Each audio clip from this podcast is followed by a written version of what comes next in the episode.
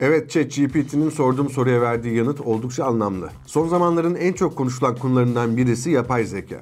İngilizcesiyle Generative Artificial Intelligence yani üretici yapay zekanın yakın zamanda yaptığı büyük sıçrama birçok tartışmayı da beraberinde getirdi. Evet bilim kurgu filmlerinde gördüğümüz gibi yapay zeka ve robotlar dünyayı ele geçirmeyecek belki. Ama yapay zekanın gelişmesiyle birlikte küresel ekonominin, iş kollarının ve işin doğasının bütünüyle değişeceği devrimsel bir kırılmanın içindeyiz. Peki nasıl? Gelin yapay zeka meselesine beraber bakalım. Son birkaç aydır herkes ChatGPT'den bahsediyor. ChatGPT birçoğunuzun bildiği gibi son derece gelişmiş bir üretici yapay zeka. Bugüne kadar insanlar tarafından üretilmiş ve internet ortamında bulunan verilere dayanarak verilen talimatlar ışığında her türlü metni başarıyla üretebilen bir yapay zeka aracı. ChatGPT beklentilerin çok üzerindeki başarısıyla önemli bir kırılma yarattı. ChatGPT Copilot, Stable Diffusion, Google'ın ürettiği Bard gibi üretici yapay zeka uygulamaları yaygın kullanılabilirliği ve kullanıcılarla olağan dışı bir beceriyle sohbet edilebilmesi sayesinde tüm dünyada insanlığın hayal gücünü adeta dinamitleyen bir şok etkisi yarattı. ChatGPT 2022 yılının Kasım ayında çıktı. Bundan 4 ay sonra OpenAI ChatGPT 4 adında yeni bir versiyon çıkardı.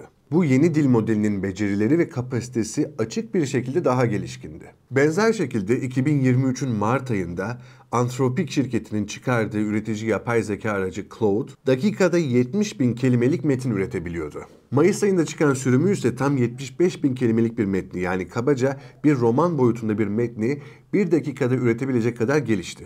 Becerisi ve kapasitesi muazzam bir hızla artan üretici yapay zeka uygulamaları geniş bir yelpazede birçok rutin görevi yapabiliyor. Verilerin yeniden düzenlenmesi ve sınıflandırılmasından oldukça karmaşık ve uzun metinlerin yazılmasına, ihtiyacınıza göre müzikler bestelemekten istediğiniz görseli yaratmaya ya da istediğiniz bilgisayar programının kodunu yazmaya kadar. Yapay zekanın çok kısa sürede ulaştığı bu başarı insanlığın idrakını ve tahayyülünü zorluyor. Ama şimdi asıl tartışma şu. Yapay zeka iş dünyasında nasıl kullanılacak? Ne kadar hızlı ve yaygın bir şekilde üretime entegre edilecek? Ve daha da önemlisi insanların elinden işlerini alacak mı? Dünyanın en büyük danışmanlık şirketlerinden McKinsey'nin 14 Haziran'da yayınladığı son raporu bu sorulara ilişkin çarpıcı veriler ve tahminler sunuyor. Öncelikle üretici yapay zekanın verimliliğe etkisi küresel ekonomiye trilyonlarca dolar ek değer sağlayabilir. McKinsey'nin son araştırmasındaki tahmine göre 2.6 trilyon dolar ile 4.4 trilyon dolar arası bir meblağdan bahsediyoruz. Bir kıyaslama olsun diye söyleyeyim. Birleşik Krallığın 2021 yılındaki toplam gayri safi milli hasılası 3 trilyon dolar. Üretici yapay zekanın yaratacağı bu değerin %75'i 4 sektörde toplanıyor. Müşteri işlemleri, pazarlama ve satış, yazılım mühendisliği, ARGE. Ancak yapay zekanın tüm sanayi sektörleri üzerinde muazzam etkisi olacak bankacılık, yüksek teknoloji, yaşam bilimleri gibi sektörlerin yapay zeka ile çok büyük ölçekte dönüşmesi ve karlarını çok büyük oranda arttırması öngörülüyor. Örneğin bankacılık sektörü. Operasyonel işlemlerin bütününe yapay zekayı entegre edebilirse 200 ila 340 milyar dolar arasında bir ek değer üretebilir. Bu meblağ perakende ve tüketim malları sektörlerinde yıllık 660 milyar dolara varıyor. Öte yandan üretici yapay zeka bütün işlerin anatomisini değiştirme potansiyeline sahip. McKinsey'nin tahminine göre yapay zeka bugün çalışanların mesaisinin yaklaşık %60 ila 70'ini otomatize ederek ikame etme potansiyeline sahip. Şu çok ilginç ki bu tahmin birkaç ay öncesinde %50 idi. Teknik otomasyona ilişkin potansiyeldeki bu hızlı artışın sebebi kuşkusuz yapay zekanın dilsel kapasite ve becerideki artışının çok hızlı olması. İşin ilginci ChatGPT gibi dil odaklı ve metin odaklı üretici yapay zekalar en çok yüksek maaşlı ve eğitim gerektiren iş kollarını vurabilir.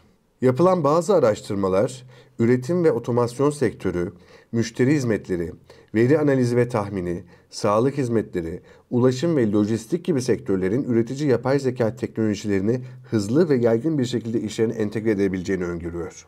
Peki gelelim herkesi merak ettiği şu soruya. Yapay zeka ne zaman işlerimizi elimizden alacak? Yine teknik otomasyonun potansiyel büyüme hızı beklentilerin çok üzerinde olduğu için iş gücünün dönüşümüne dair tahminler de hızla değişiyor ve bilim kurgu filmlerinde gördüğümüz dünya hızla yaklaşıyor. Yine McKinsey'nin araştırmasındaki sektörel tahminlere göre yaklaşık 2045 yılında şu anki iş gücünün yarısı yapay zeka ile otomatize edilmiş olacak.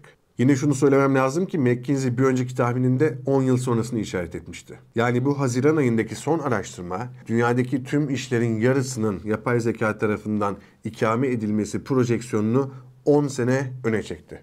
Yani yapay zeka çok acayip bir hızla büyüyor ve tüm ekonomik alanı ele geçiriyor. McKinsey'nin raporuna göre üretici yapay zeka ekonomi genelinde emek verimliliğini önemli ölçüde artırabilir. Ancak bu çalışanların iş faaliyetlerini ve işlerini değiştirmeleri için ek yatırımlar ve destekler gerektirecek. Çalışanların yeni beceriler öğrenmek için desteğe ihtiyacı olacak, bazıları mesleklerini değiştirecek.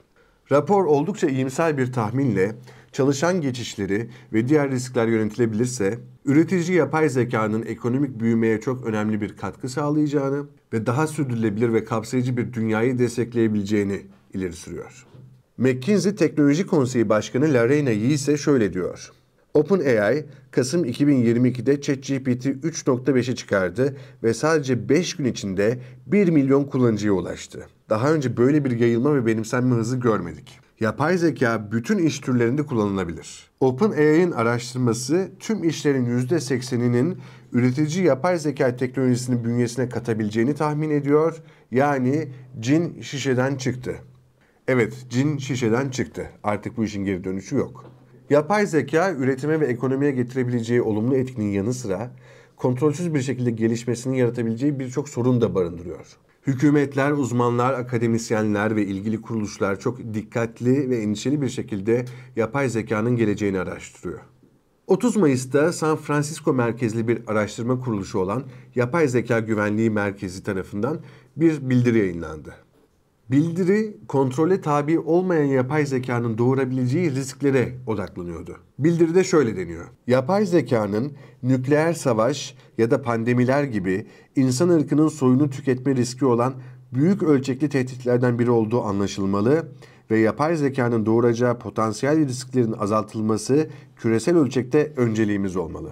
Bu bildiriyi imzalayanlar arasında OpenAI'nin CEO'su Sam Altman, yapay zekanın babası kabul edilen Geoffrey Hinton, Google DeepMind ve Anthropic'ten yöneticiler ve kıdemli araştırmacılar, Microsoft'un baş teknoloji sorumlusu Kevin Scott, İnternet güvenliğinin öncüsü Bruce Schneier gibi isimlerin yanı sıra çevre aktivistleri ve insan hakları savunucuları da var.